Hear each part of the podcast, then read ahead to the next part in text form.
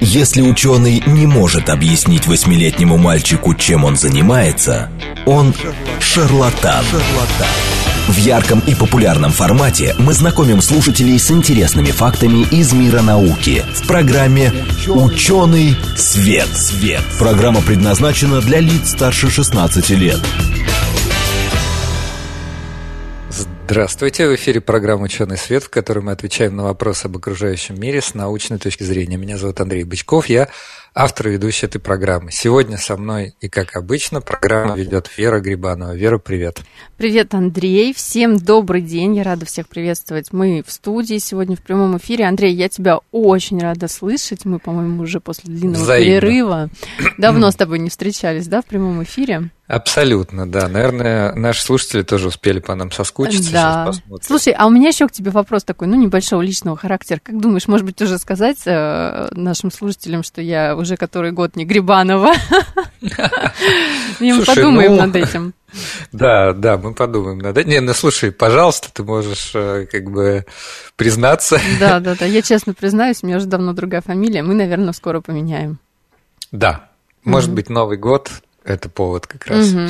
У нас есть еще, кстати, один повод э, на этой неделе. 8 февраля традиционно отмечается День российской науки, и, в общем-то, мы, как всегда, об этом говорим, поздравляем всех, всех причастных. Да, всех причастных, всех, кто занимается наукой, ее популяризацией, ее развитием и организацией науки. Да, сегодня у нас чисто научная, чисто научный разговор, но я имею в виду, что иногда мы так немножко где-то на периферии занимаемся историей, может быть, еще чем-то таким.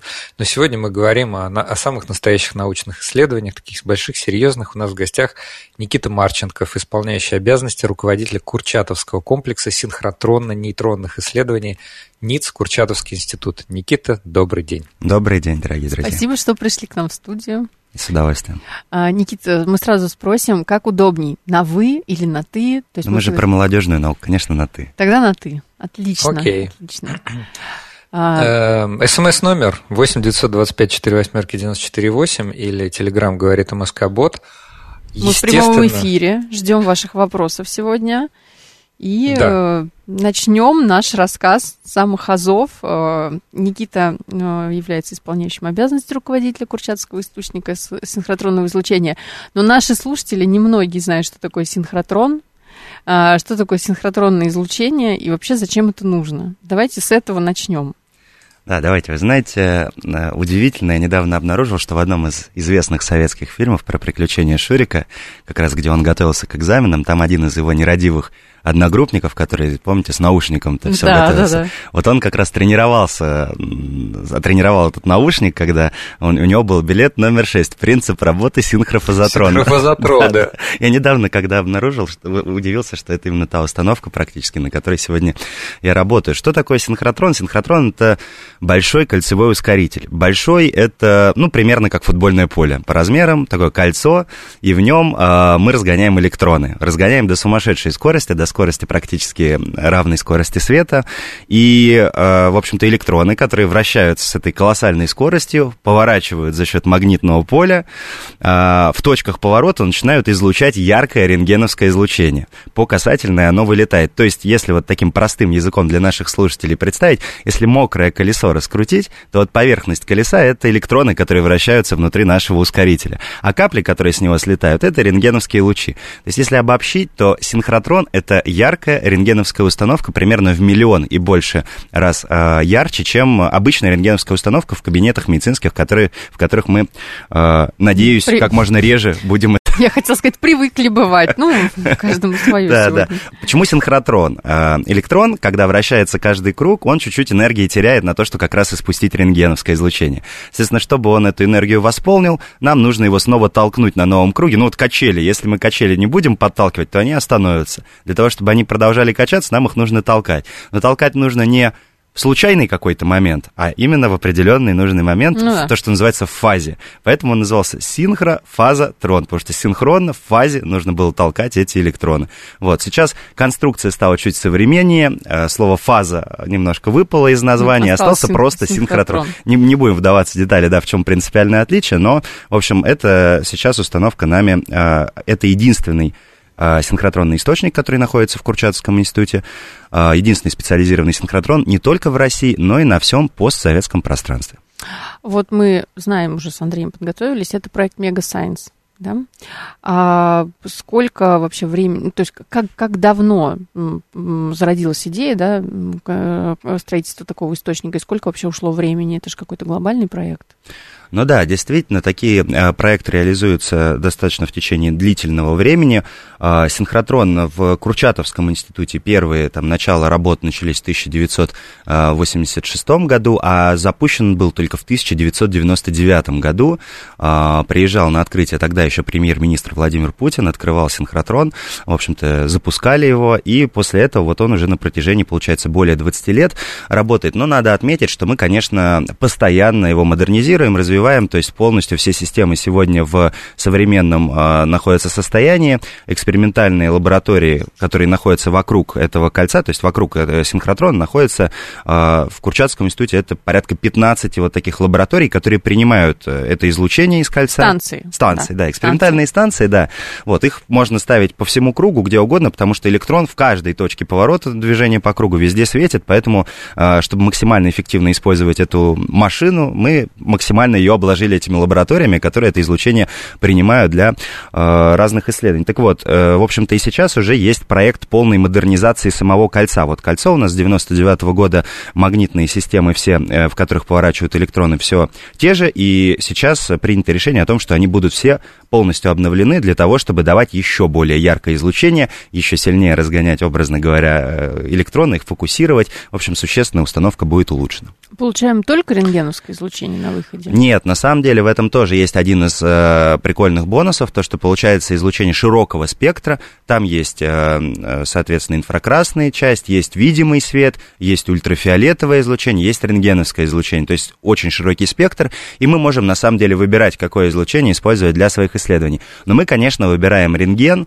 э, потому что рентген это практически сегодня, ну я бы сказал, практически безальтернативный инструмент, чтобы увидеть атомарную структуру структуру вообще всего, что нас окружает. Угу. Дело в том, что все, что мы с вами видим, все, что мы с вами познаем, наши слушатели, это все делается видимым светом. Свет от лампочки или от солнца падает на объект, отражается нам в глаза. Наши глаза являются, скажем так, детекторами видимого света, и за счет этого мы можем видеть объекты.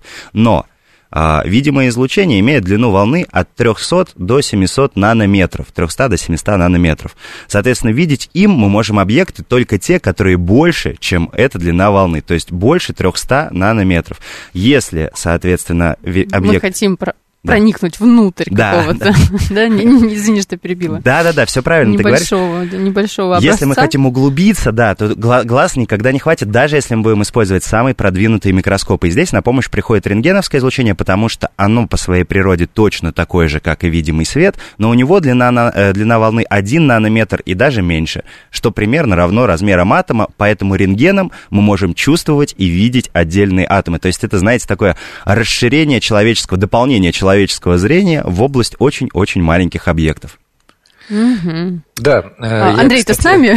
Да, да, я, я очень внимательно слушаю. Я даже не хотел, потому что у меня э, еще одна, так сказать, появилась юмористическая добавочка. Ну, давай. Вот, то, что наш гость Никита упомянул, что синхрофазотрон упомя... ну, имел упоминание да, в фильме. Вот. На самом деле, я... мне сразу же вспомнилось, что не только в фильме, на самом деле, ваша, э, ну, не то, что ваша установка, да, но подобные приборы, они много где упоминались, например, я вот сейчас погуглил. Да, есть песня, есть песня первоклассника известная, да, Алла Пугачева. Да, и там, там где нагружать все больше нас стали почему-то. Нынче в школе первый класс вроде института. И вот там в середине такая строчка. Не бываю я нигде, не дышу озоном. Занимаюсь на труде синхрофазотроном. Да, это круто. Возьму а, себя в копилку выступлений, спасибо. Конечно, нет, это здорово. На самом деле очень популярное, судя по всему. Ну, видимо, людей как-то вот э, впечатляет это слово. Оно такое... Загадочное. Сложно сочиненное, загадочное, да. Вот. И поэтому я не хотел прерывать, потому что, мне кажется, было очень важно действительно принципиально рассказать, как это работает, а в каком, в каком моменте там возникает излучение, и самое главное, чем полезен рентген. Вот. Мы, мы кажется, даже никогда не, не обсуждали там рентгеновскую мы, дифракцию. Мы обсуждали один раз, Я помню, у нас э, что-то подобное было, но, Андрей, мы о чем говорили? Мы тогда говорили о том, что как образуется, по-моему, это излучение, то есть что есть там лучевая трубка, что вот она является источником, да, а, но мы, по-моему, ну и какие-то еще там, ну, обзор методов немножко мы делали. Я точно помню, что у нас была по этому поводу передача, но не более того. Да, и вот есть... сегодня как раз э, удачный повод, как мне кажется, потому что, ну, коль скоро вот в Курчатовском институте именно рентгеновское излучение в основном используют на станциях, вот как раз интересно было бы обсудить применительно к каким задачам это а удобно. вот у меня, у меня еще такой вопрос. А вот Никит, мы сразу тебя сейчас засыпем вопросами. А вот про источник-то там тоже трубка, что ли? Там же, там же уже там другой источник, правильно? Нет, конечно, да. Нет. Там другой источник. Не там, же быть. Некое, там из, изначально это называется термокатод. Это, образно говоря, раскаленное металлическое, раскаленный металл, из которого физически испаряются электроны за счет нагрева. Дальше они подхватываются электрическим полем и начинают разгоняться. Сначала прямолинейный промежуток, и потом забрасываются там, ну, сначала в малое ну, кольцо, вот кольцо, а потом кольцо. уже в большое, там вот это вот, да, футбольного поля размеров кольцо, и там электрическое поле толкает их, чтобы они ускорялись, а магнитное поворачивает. И вот за счет повторяющихся ускорений и поворотов получаем э, электроны разогнутые до вот этой вот большой скорости 2,5 миллиона электрон-вольт энергии у этих, элект... Э, у этих электронов, да. Ну, понятно, что она выше, чем ну, в других методах. Ну да, да, да, за счет этого как раз принцип генерации, чем в рентгеновской трубке другой. В рентгеновской трубке электроны просто разгоняются и бьют в металлическую мишень, в результате чего начинает светиться рентгеном. А здесь электроны именно летят, и за счет поворота, да, вот те, кто учится в школе, знают, что есть такая сила Лоуренса, что когда магнитная частица оказывается в, э, вернее, заряженная частица оказывается в магнитном поле, она начинает поворачивать за счет сил Лоренца. Вот это явление как раз используется основной в основе работы синхротрона и как раз электрон, испытывающий это центростремительное ускорение, начинает светить рентгеном. А дилетантский вопрос, да. а почему вот начинает светить рентгеном? За счет чего э, возникает рентгеновское излучение на повороте? А, слушайте, ну это уже сложная физика, наверное, я бы так в деталях не погружался. Ну, то есть, действительно, просто а, за счет э, того, что часть энергии а, выделяется из электрона именно при ускорении заряженной частицы, она выбрасывается в виде электромагнитного излучения. Я думаю, что вот здесь, наверное, дальше сложнее будет объяснить, вот, честно говоря. Ну, мы не стесняемся таких слов. Ну, да, тут без, а... без схемки не обойдешься. Без да, схемы лучше, электронных конечно, да, вот, э, уровней. уровней. Да. Ну, примерно, примерно, как мне кажется, стало чуть лучше понятно. Я действительно никогда, честно говоря, не представлялся, как вообще работает синхротронно-нейтронный там комплекс. Ну, в смысле, комплекс, э, источник синхротронного излучения. Не думал, что там просто термоэмиссия, да, то есть получается какой-то нагретый катод, который имитирует вот эти самые электроны, дальше их там разгоняют, поворачивают, и за счет этого у нас много пользы. Да. Вот. Э, на, на каждом повороте ставят, соответственно, там уже, ну, не ловушку, а какую-то, значит, так называемую станцию. А давайте э, вот еще что. Мы, мы знаем, что у вас есть как бы два ускорителя, ну, по крайней мере, так я читал, угу. Сибирь-1 и Сибирь-2, э, правильно? Ну, на самом деле, да, они сейчас уже называются малый накопитель и большой накопитель, но э, суть э, опять в том же, что прежде чем разогнать их уже до энергии 2,5, э, соответственно, гигаэлектрон-вольта, э, у вас должно несколько стадий ускорения электронов пройти. Вот я уже сказал, что сначала они разгоняются на линейном промежутке, потом попадают в такое относительно малое, э, малое кольцо, про, проходит вторую стадию ускорения. На, на первом участке на линейном ускорить, ускорень, ускоритель до 80 мегаэлектрон-вольт, на втором вот как раз малом кольце до 450 мегаэлектрон-вольт, и уже на этой энергии они забрасываются в большое кольцо, э, и как раз там разгоняются до энергии 2,5 гигаэлектрон-вольта, и там начинает как раз уже излучать вот это самое синхротронное излучение, то есть из большого кольца уже идут выводы на экспериментальные станции. То есть вот, это, вот эти вот две установки, два ускорителя, о которых вы говорили, это часть одного ускорительного комплекса, просто разные фазы его ускорения. Там первое ускорение электронов, второе, и потом уже большое кольцо. Понятно. Я, я понял свою стратегическую ошибку. Надо было передачу называть «Как устроен синхрофазотрон». Потому что вы так серьезно назвали, да, там устройство Курчатовского комплекса. А мы можем немножко, да, приземлиться на, это, на такой на земной уровень, да, Андрей, немножко? Да, ну, конечно, мы. Чтобы слушателей немножко приземлить. Да, ну вот если у вас есть вопросы, пожалуйста, мы приглашаем вас э, к беседе. Я просто думаю, что слушатели уже привыкли, что мы последние два или три эфира в записи были. Да, да, да, это вот, правда. Э, как говорится, не очень-то, не очень-то Э, ну ладно. Жалуют нас сегодня. Да. Слушай, а, Андрей, я хотела, знаешь, как... Про станцию, может быть? Приземлиться. Я немножко хотела про другое. Вот э, мы первый раз, да, там зовем представителя такого большого исследовательского комплекса к нам э, в эфир. Ну, у нас люди наслышаны про коллайдер, например. Ну, то есть это да. вот все, наверное, знают, кого не спроси, о, там большой адронный коллайдер. Большой адронный коллайдер. Все прям говорят, вау, ну это там какое-то кольцо, там, значит, что-то крутится, какое-то антивещество там получают, нейтрино. Ну, то есть еще есть всякие фильмы, которые не всегда отражают действительно, да. Ну, в общем-то, люди как бы в курсе, что есть такая установка. Про, наверняка, про российские установки не очень в курсе. Можешь, пожалуйста, рассказать, а вот э, в чем отличие или сходство? Да, действительно. Чтобы пояснить. Такой вопрос мне часто задают, э, тоже ли самое синхротрон, что и коллайдер. Нет, э, и то, и другое является кольцевым ускорителем, и в этом они похожи. Но принципиальное отличие заключается в том, что в коллайдере частицы разгоняются и сталкиваются навстречу друг другу и сталкиваются. И задача посмотреть, а что же происходит, если разогнанные до колоссальных энергий частицы столкнутся друг с другом. Mm. То есть получить вот некое оно. экстремальное состояние вещества, поэтому говорят, что на коллайдере изучают физику, например, того, что происходило в первые мгновения после Большого взрыва, потому что там было такое же экстремальное состояние, или что происходит при слиянии звезд, попытка найти новую материю, новые частицы, бозон Хиггса вы, наверное, mm-hmm. тоже все прекрасно помните. То есть это глубоко фундаментальная такая интересная наука, она интересная, она сильно фундаментальная, и по таким оценкам экспертным, я разговаривал, мы это обсуждали, что прикладной эффект от этих исследований может наступить лет через, наверное, только 30. В отличие от этого, синхротрон, э, там ничто ни с чем не сталкивается, все частицы летят дружно в одном направлении, угу. и они, конечно, нацелены в первую очередь на генерацию рентгеновского синхротронного излучения.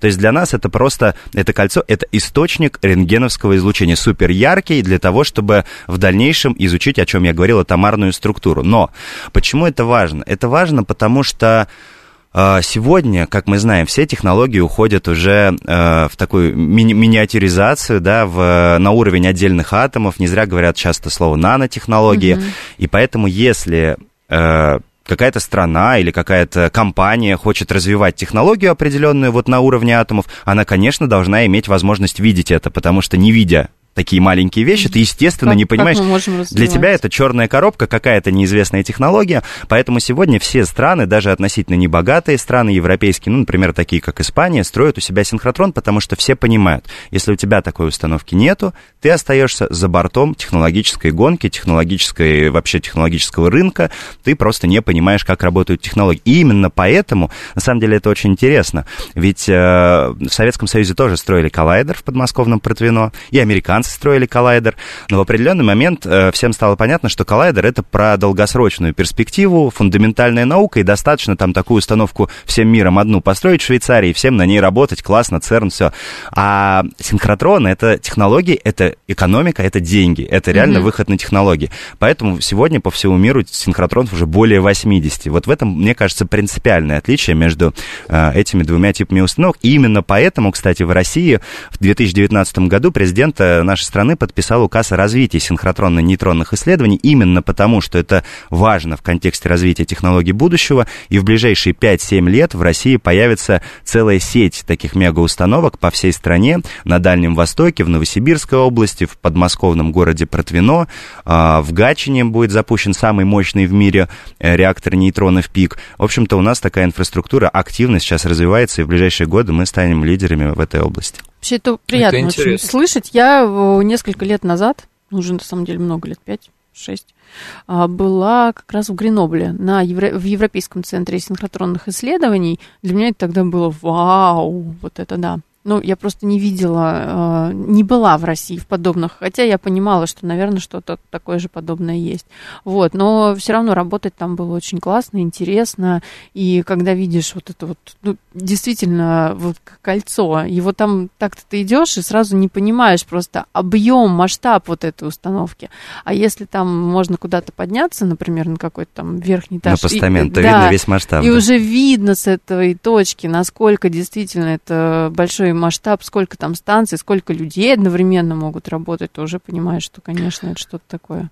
А, кстати, вот такой неожиданный вопрос, Никите. А, а вот э, нет ли возможности посмотреть э, этот самый комплекс синхротронный Курчатовского института. Или, например, а, ну, я не знаю, вот те, которые строятся, да, вот по всей России, там, в Гатчине, не будет ли возможности, ну, условно говоря, не ученым, но хоть как-то прикоснуться к к такой большой науке? А, ты знаешь, действительно, такая возможность сегодня есть, и на самом деле, я скажу так, как руководитель этого, этой установки, я вижу, как еженедельно к нам приезжает 3-4 экскурсии каждую неделю. Это школьники, это государственные различные, значит, представители органов власти, деятели культуры. То есть, действительно, у нас очень много приезжает людей посмотреть на наш синхротрон, у нас отлажен этот процесс. А, есть при, все, при всех особенностях Курчатского института и уровне там доступа а, есть уже отработанные механизмы, а, к нам как попадают к нам такие экскурсионные группы. Более того, я хочу сказать, здесь уже, наверное, с позиции своей общественной деятельности, я просто еще являюсь э, председателем Координационного совета по делам молодежи в научной и образовательной сферах Совета при президенте России по науке и образованию. Вот, мы сейчас в рамках десятилетия науки и технологий одной из инициатив, э, из инициатив, которые мы запустили, называется научно-популярный туризм. Это как раз организация э, экскурсий, туров для всех желающих, и в первую очередь, наверное, для детей, но и в целом для всех желающих на Э, крупные объекты исследовательской инфраструктуры, научно-производственные площадки. И, безусловно, установки Курчатовского института обязательно войдут в состав вот этих научно-популярных туров для того, чтобы люди могли посетить, увидеть э, нашу науку, действительно, знаете, развеять вот этот вот стереотип, который на самом деле уже и так практически разрушен, о том, что в России нет серьезной науки, в России нет молодых ученых, но, в общем-то, экскурсии на такие установки 100% поспособствуют тому, чтобы это окончательно, да, э, уничтожить такие случаи. Ну, ну, мы тоже, мы тоже развеиваем Мы тоже с этим боремся, э, не вот поверишь, мы очень э, боремся. В студии сидит э, с одной стороны молодой, а с другой стороны уже заслуженный ученый, исполняющий обязанности руководителя. посмотрели, кого ты считаешь молодым, а кого заслуженным. Нет, ну я просто такая думаю, что, что у нас там сейчас считается молодым? Я Он просто одним за... словом обидел и тебя, и меня. То есть я не молодой, а ты типа не заслуженный. Ну тут да, я говорю, договоримся о понятиях в определениях. Ну, кстати, меняли, помните, да? Да, да, я поэтому такая вспоминаю, думаю, Сколько там сейчас у нас? Молодой ученый. Три, ну, молодой ученый сейчас 3, 35 у нас 35, есть закон о молодежи, да. да, и мы оба еще, мне кажется, я так точно. Нет? Я вроде да. Ну, все. Я обрадовалась. У меня что-то в голове 30 осталось. Э, значит, да, 35. Было раньше 30, да. Слушайте, э, э, о, хороший вопрос. Скажите, как можно сейчас попасть на экскурсию? Ну, раз у нас две минуты до перерыва, вот видите, людей заинтересовало вот реально пощупать, потрогать, приобщиться. Ну, конечно, так как установка э, достаточно серьезная, на ней постоянно идут исследования, мы стараемся э, организовывать экскурсии для таких крупных групп, для организованных э, каких-то компаний, коллективов. Вот, поэтому самый, наверное, такой способ, если какая-то организация или школа, например, хочет попасть к нам на экскурсию, это написать просто запрос э, в Курчатский институт с просьбой организовать такую экскурсию.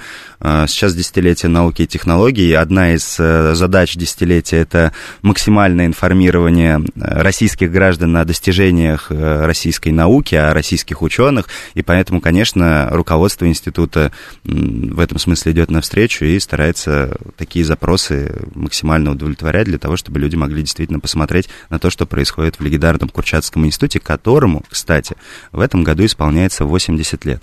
Более того, и юбилей в этом, в этом году. году 120 лет исполняется со дня рождения Игоря Васильевича Курчатова и Анатолия угу. Петровича Александрова. Это будет в понедельник, 13 Здорово. февраля. Вот это Мы вас дата. поздравляем. Да, видите, у нас э, юбилей на юбилей. Хорошо, а у нас буквально 30 секунд до перерыва. Я напомню нашим слушателям, что у нас в гостях Никита Марченков, исполняющий обязанности руководителя Курчатовского комплекса синхротронно-нейтронных исследований НИЦ Курчатовский институт. Собственно, про этот комплекс мы сегодня говорим, какие задачи с помощью него решаются. И э, Смит, наш постоянный слушатель, тоже нам напоминает, что и у Высоцкого было в товарищах ученых. Э, но вы же там задохнетесь, mm-hmm. задохнетесь за синхрофазотронами, а там места отличные, воздушные места. Да, была такая замечательная песня, товарищи ученые. Всем спасибо, услышимся после новостей. В ярком и популярном формате мы знакомим слушателей с интересными фактами из мира науки в программе «Ученый свет». свет. Здравствуйте, в эфире программа «Ученый свет», в которой мы отвечаем на вопросы об окружающем мире с научной точки зрения. Меня зовут Андрей Бычков. Сегодня в студии со мной, как обычно, Вера Грибанова, которая призналась... Ну что, я части, Павлова. Всем здравствуйте. Да, добрый день. Сегодня какой-то прям день откровений. Ну, ну хорошо. Э, может быть, это хорошо даже после перерыва. Мы так немножечко а, развеиваемся, но тем не менее у нас довольно серьезная сегодня тема и серьезную установку обсуждаем. У нас в гостях Никита Марченков, исполняющий обязанности руководителя Курчатовского комплекса синхротрона-нейтронных исследований Курчатовского института. Никита, добрый день еще раз. Да, еще раз добрый день.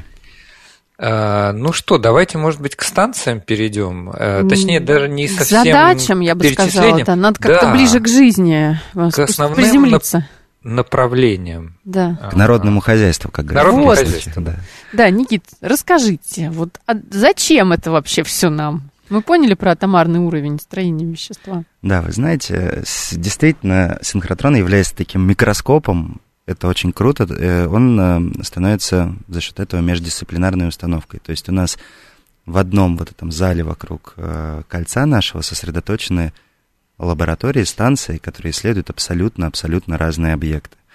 А, начиная от там, материаловедения и заканчивая, не знаю, там, продовольственной безопасностью и историческими объектами. Вообще я так выделяю, если пытаться систематизировать, выделяю три основные области направления науки, для которых используем мы синхротрон. Первое — это а, современная технологическая метрология, я бы так назвал. То есть все, что связано с исследованием атомарной структуры для развития новых технологий. Это может быть, например, материаловедение. Мы можем изучать атомарную, атомарную структуру того или иного материала и смотреть, если один, один атом мы заменим на другой химический элемент, у материала станут лучше или хуже его качество, да, там параметры, например, кристалл, который используется в мобильном телефоне, будет он лучше работать в минус 50 или в минус 30, или все так же плохо будет работать связь. И вот так вот заменяя атомы одни на другие, можно подобрать а, материал с управляемыми свойствами, с теми свойствами, которые тебе нужны. А, другой пример, например, для химии. Да, вот э, в День российской науки как раз президент вручал премии для молодых ученых, и одну из таких премий получил э, Ирок Мухаммаддинов из Казанского федерального университета.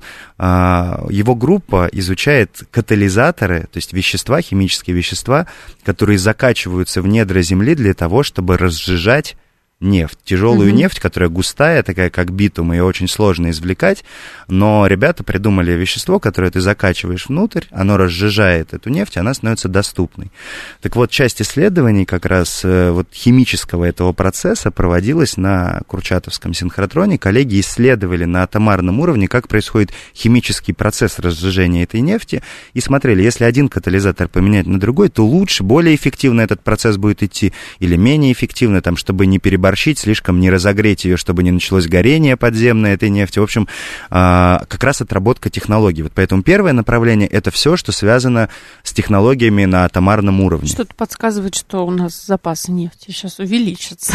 Доступной нефти, да, абсолютно точно. И уже эти разработки на самом деле уже используются российскими нефтедобывающими компаниями. Второе направление это все, что связано с биомедициной. И здесь тоже синхротрон позволяет выйти на качественно новый уровень, потому что, ну, раньше, образно говоря, как подбирали лекарства? Перебирали там разные химические соединения, смотрели, это лучше лечит, это хуже лечит, ну и таким образом выявили те лекарства, которые хорошо подходят к тем или иным болезням. Но сегодня у человечества появилась возможность с помощью синхротронного излучения на атомарном уровне рассмотреть, как же выглядит вирус, бактерия, и как э, она взаимодействует с лекарственным препаратом. То есть, например, вы берете лекарство, вирус и смотрите, они у вас как пазл друг с дружкой могут состыковаться на уровне атомов. Потому что если они состыковаться не могут, если у них нет точек, которыми они могут друг с другом соединиться, то значит лекарство никогда не, не взаимодействует с тем или иным вирусом. А если они стыкуются, значит потенциально уже лекарство может заблокировать там какой-то активный центр этого вируса, угу. не дать ему развиваться. И то есть сегодня медицина вышла именно уже на такой уровень, когда вы рассматриваете это действительно как пазлы. И, например, по коронавирусу э, в мировой практике был целый ряд исследований. Изучали в целом ц- легкие целиковые, просвечивали на синхротроне, смотрели, как выглядит структура поражения ковидом легкого. Дальше опускались на уровень отдельных альвеол, это пузырьки, в которых кислород впитывается в кровь, и смотрели, почему она блокируется, почему этот пузырек блокируется, почему человеку становится тяжелее дышать, почему хуже кислород поступает в кровь. И дальше опускались еще на уровень уже более мелкий, смотрели на атомарном уровне, изучали, как коронавирус прицепляется к человеческой клетке, как у него устроен так называемый домен связи, то есть тот элемент, которым он зацепляется за клетку, и показали, что он в 4 раза сильнее связывается с клеткой, чем другие вирусы, он имеет две позиции, которыми может прицепиться вместе, э, по сравнению с одной у других вирусов, и именно поэтому коронавирус оказался таким заразным, то есть смогли разобрать буквально по, по кирпичикам, по элементарным э, частицам, почему так происходит. И дальше стали как раз проверять разные лекарственные препараты, взяли там почти 6 тысяч лекарственных препаратов и стали смотреть на какие стыкуются с вирусом, а какие не стыкуются, и показали, что из 6 тысяч только 13 веществ каким-то образом с ним взаимодействуют. То есть Ого. потенциально могут рассматриваться как лекарства. Ого. Остальные даже нет смысла как-то рассматривать. Угу. Вот. И заканчивая, третья да. Э, область – это культурное наследие. Казалось бы, что общего между историей и физикой, но вы не поверите, какие колоссальные результаты удается получить нам с помощью физических методов при изучении археологических находок, объектов культурного наследия. Во-первых, мы можем неразрушающим образом заглянуть внутрь, под верхние слои ржавчины, или у нас был пример с э, крестики, такие были найдены, нательные крестики, э, крестики энклопионы, они были найдены в Суздальском Аполе, там, 9 века, кажется, находятся, и они полые. И вот мы, не mm-hmm. открывая их, не разрушая, что очень важно для историков, смогли заглянуть внутрь и увидеть, что внутри некоторых из них находятся заложенные остатки там, ткани, волос, что-то еще туда. То есть туда что-то закладывали. Это были такие вот как бы мини-контейнеры для захоронения каких-то ценных для людей, там, важных э, элементов. Вот. Э, можно изучать состав, химический состав вещества, следовательно, подлинность картин, например. Вы можете искать картина подлинная или поддельная. Тема. Потому что состав Кажется, краски, очевидно... сейчас, это самая важная задача там просто отличить вот. подделку. А состав красок же менялся химически. Вы, опять же, неразрушающим образом можете по э, тому, излуч... излу... А, облучая картину, посмотреть, как... какой состав у краски, и даже заглянуть под верхние слои. Например, могу привести пример из мирового а, опыта. Перерис... Ну, зарисовывалось ли что-то, да, сверху? Да, более нет? того, например, в музее Пикассо висит угу. картина, где мужчина в берете, она, по-моему, называется, просветив его рентгеновским излучением, удалось обнаружить, что под ней на этом холсте находится изображение голубей, которых рисовал в том числе его отец, откуда сделали вывод, что у Пикассо не было поначалу денег на холсты, и он рисовал на холстах своего отца. Вот такие удивительные тайны можно открыть, опять же, неразрушающим образом. Или другой крутой пример. А, представьте себе, в городе Помпеи, в котором было извержение вулканов, были найдены свитки древние угу. обугленные свитки, просто как угольки, ты их берешь, они в руках рассыпаются. Так вот, применение синхротронного излучения позволило просветить их и прочитать то, что написано на этих свитках, потому что там остатки краски остались.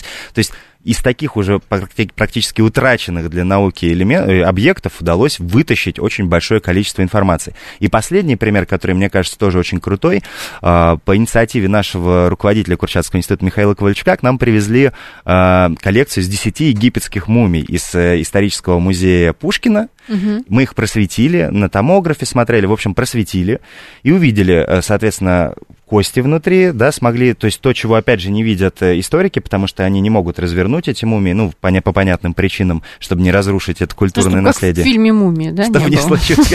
Ну, понятные причины, И представить по костям удалось определить, во-первых, точно установить пол всех этих людей, чего не было, не было, не очевидно было изначально, но самое главное, что дальше медики смогли написать, а, чем болели эти люди, каким трудом они занимаются, у кого там позвоночник искривлен, значит, он тяжести таскал там, ну, образно говоря. Угу. Криминалисты для некоторых составили историю смерти человека, то есть кому-то голову проломили, образно говоря. То есть дальше антропологи по известным моделям смогли воспроизвести по скелету внешность, то есть лицо воспроизвести. Вот была такая выставка совместного исторического музея и Курчатского института, показали как бы э, эти мумии, как они выглядели при жизни, можно было посмотреть в деталях, изучить их историю, чем они занимались, чем болели. В общем, выставка выставка пользовалась колоссальным интересом среди посетителей. Прикольно. Вот это неожиданное, на самом деле, такое, я бы сказала, неочевидное, да, неочевидное применение, которое, Совершенно кажется, неочевидно. Очень Ты думаешь, важно. что люди на синхротроне, да, ну, там, какими-то занимаются, я не знаю, фундаментальными исследованиями. А Транзисторами, куда, переходниками, куда полупроводники. Нет, там, этим тоже занимаются. Понятно, вот какие-то сложные слова хочется туда сразу. А вот такой вот э, тоже простой дилетантский вопрос в каком-то смысле. А как вот, допустим, мумию или как картину можно поместить в, в эту вот станцию? Ты не поверишь, у меня то же самое было. Я думаю, может быть, это как МРТ? Как ее туда поместить? Да, ну тот же, как бы каждая станция, она специализирована под свои задачи. Например, станция микрофокус, у нее задача максимально сфокусировать излучение в маленькой области для того, чтобы э, получить изображение от очень маленького объекта, да, то есть ты фокусируешь излучение, максимально ярко стараешься рентгеном его осветить, и чем ярче ты его осветишь, то есть чем ярче ты сфокусируешь излучение, тем э, четче картинку об атомарном, стру... об, атомарном, об атомарном строении ты получишь.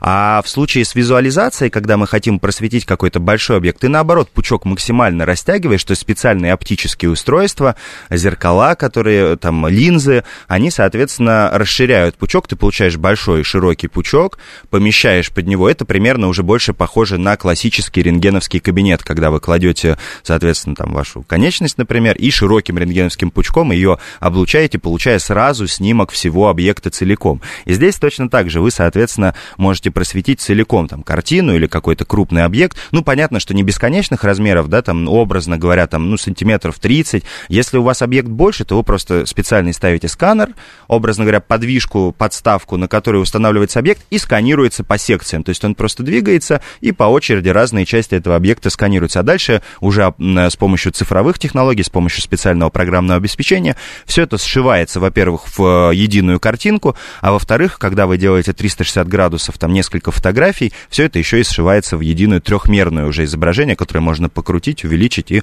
заглянуть в детали.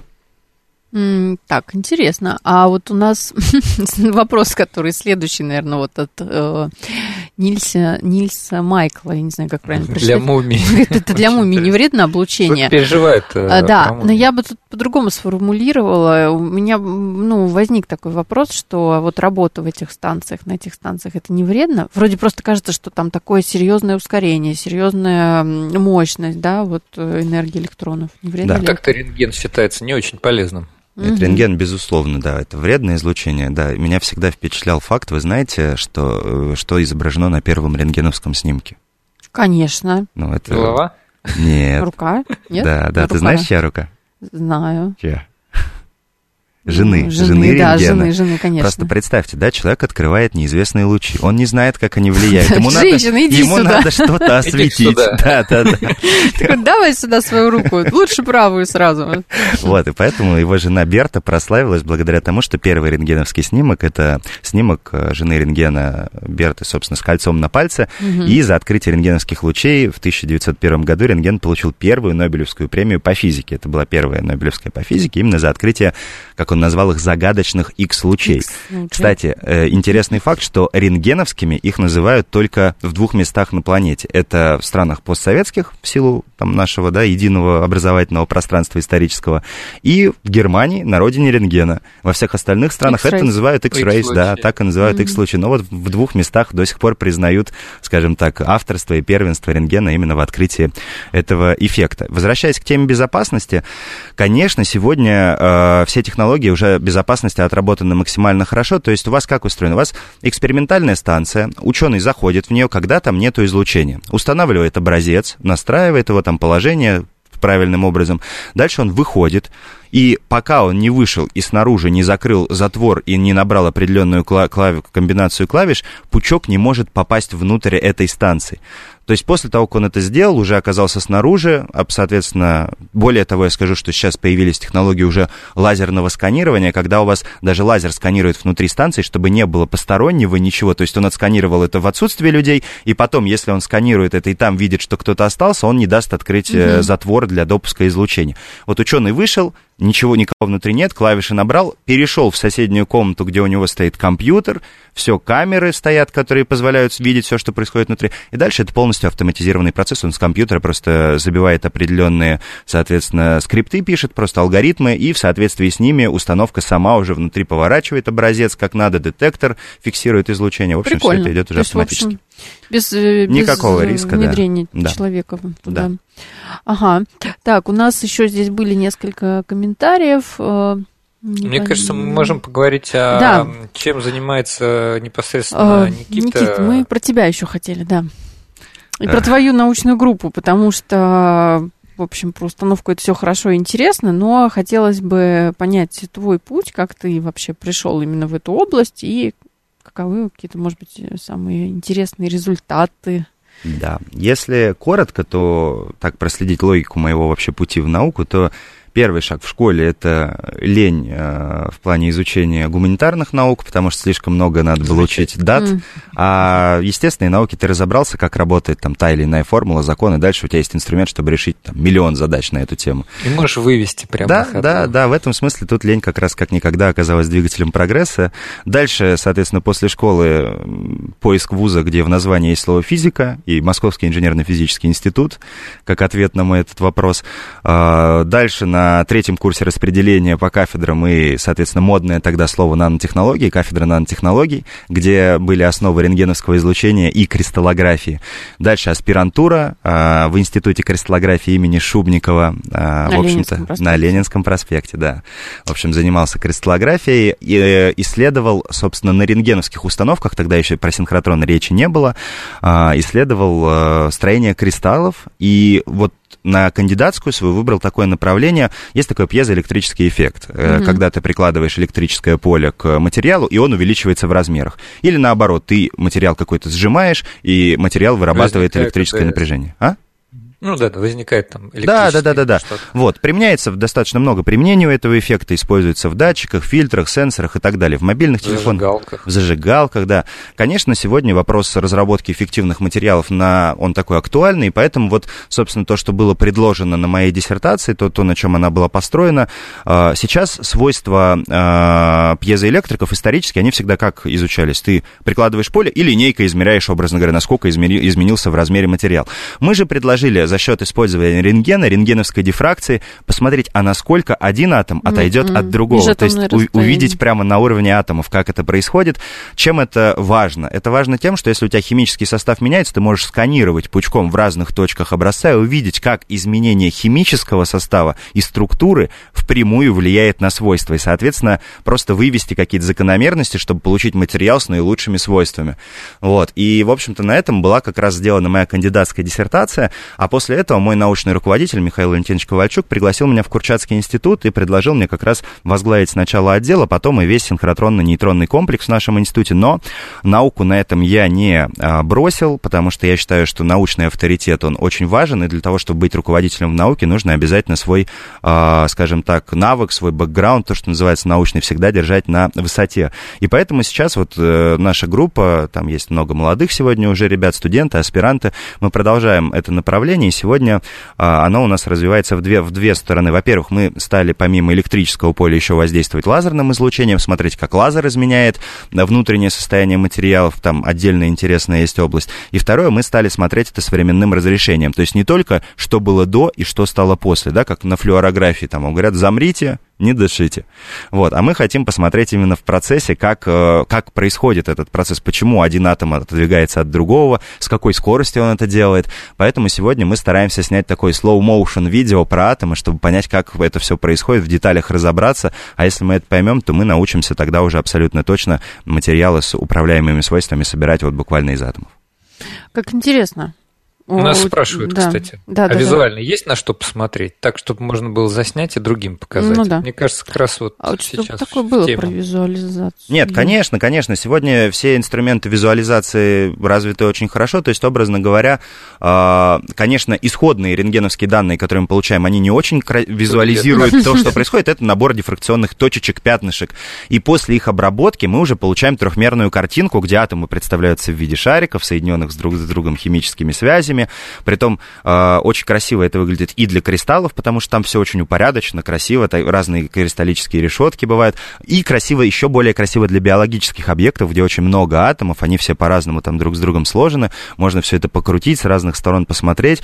То есть сегодня уже даже более того, есть такие технологии, вот коллеги занимаются, я знаю, из Южного федерального университета, когда у вас прямо в процессе эксперимента данные обрабатываются, а вы сидите в очках виртуальной реальности, и у вас перед глазами начинает проступать из мрака, Прикольно. скажем так, структура, и по мере Здорово. накопления данных она становится все четче, четче, четче, вы ее можете поворачать, называя так называемый on-fly анализ, то есть когда ну, вы прям по ходу, ну, это вообще чума, в общем, да, и ты сразу понимаешь, что э, там хорошие у тебя данные, плохие, ну, то есть это прям по ходу можешь очень быстро реагировать. Это очень здорово для рентгеновской дифракции. А, а как же, кто считает? То есть они сразу, получается, компьютер Да, да алгоритм просто очень быстро обрабатывает данные. Сегодня, то есть вы, по сути, должны решить так называемую обратную задачу. У вас есть результат взаимодействия рентгеновского излучения с атомами, а вам нужно просчитать, как должны располагаться атомы, чтобы дать такой результат взаимодействия с рентгеновским излучением. И вы как бы обратную задачку прорешивая, получаете исходное mm-hmm. положение этих атомов. Ну вот слушатель Эндрю пишет, НИИ ИМ ЮФУ – это мой научрук. Может быть, вот Всем здравствуйте. человек. Здорово, очень приятно, что вы нас слушаете. Да, да. да, да, слушайте, у нас очень разные слушатели. Я иногда прям невероятно поражен. Правда, иногда удивляемся. Да. А... Может быть, про перспективу поговорим. Что дальше планируете на вашем комплексе? Что вообще, так сказать, Куда все это движется? Куда все это движется? Да. да, а, это хороший вопрос. У нас сегодня как раз реализуется синхротронно-нейтронная программа, я уже говорил, по указу президента.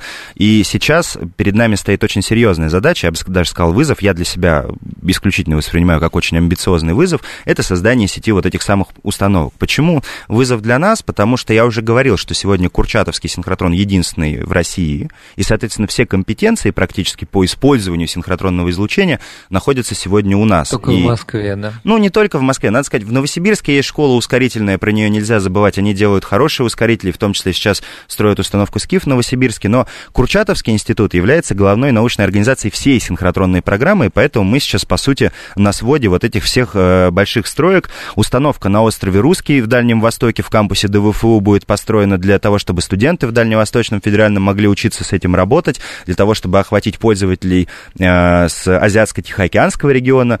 Соответственно, в Новосибирской области строится СКИФ, он будет ориентирован на задачи медицины и химии в основном, потому что там институт катализа, рядом находится компания «Вектор» по производству лекарственных препаратов. А, синхротрон Курчатовский, который, в котором сейчас я работаю, будет полностью модернизирован и станет основой для развития природоподобных технологий. Инициатива, которая сейчас э, от Курчатовского института активно идет, э, развивается. А, в подмосковном Зеленограде, вернее, наверное, часть Москвы даже, будет э, введен в эксплуатацию технологический накопительный комплекс «Зеленоград», который будет ориентирован на задачи микроэлектроники, то есть туда будут микроэлектронные компании приходить для того, чтобы просматривать свои как раз те самые чипы, транзисторы и так далее. А в подмосковном Протвинов к 2030 году планируется построить один из супер топовых синхротронов, который войдет, я думаю, в пятерку мировых, синхротронно-лазерный комплекс «Сила», который как раз будет э, порядка в 10 раз примерно больше по размеру кольцо, чем нынешний Курчатовский синхротрон, 1100 метров его длина окружности.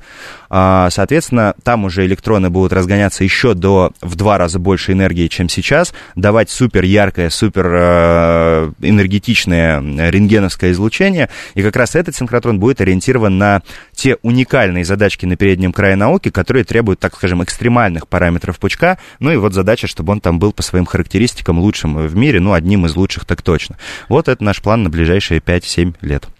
Ну что, пожелаем ну, вам удачи, потому что времени у нас не остается. У нас буквально минутка. А, не знаю, у меня да. был еще один вопрос, если успеем за полминуты. Давай. Я его задавала, наверное, уже. Еще раз, как можно попасть а, в ваш центр синхротронных исследований, а, вот если у аспиранта, допустим, есть что снять, скажем так, есть какой-то да. образец? Тут, значит, три, три пути. Первое, если вы просто зритель экскурсии, то заявка в дирекцию. Если вы аспирант, то у нас есть портал заявок на сайте Курчатского института, написали заявку, заявку, в течение месяца мы их рассматриваем и вас ставим в план эксперимента, приезжайте, делайте эксперимент. Если вы хотите у нас работать, ну, надо выходить на нас и договариваться. Мы с радостью принимаем сотрудников на работу. Сейчас это действительно важно и нужно нам. Спасибо Здорово. большое. Круто. Всем... Никита Марченков да. у нас был да. в гостях, исполняющий обязанности руководителя Курчатовского комплекса синхротронно-нейтронных исследований НИЦ Курчатовский институт. В эфире была программа «Ученый свет». Услышимся в следующую субботу. Всем спасибо. Всем спасибо. До И свидания. Пока. Пока. Всего хорошего, отличных выходных.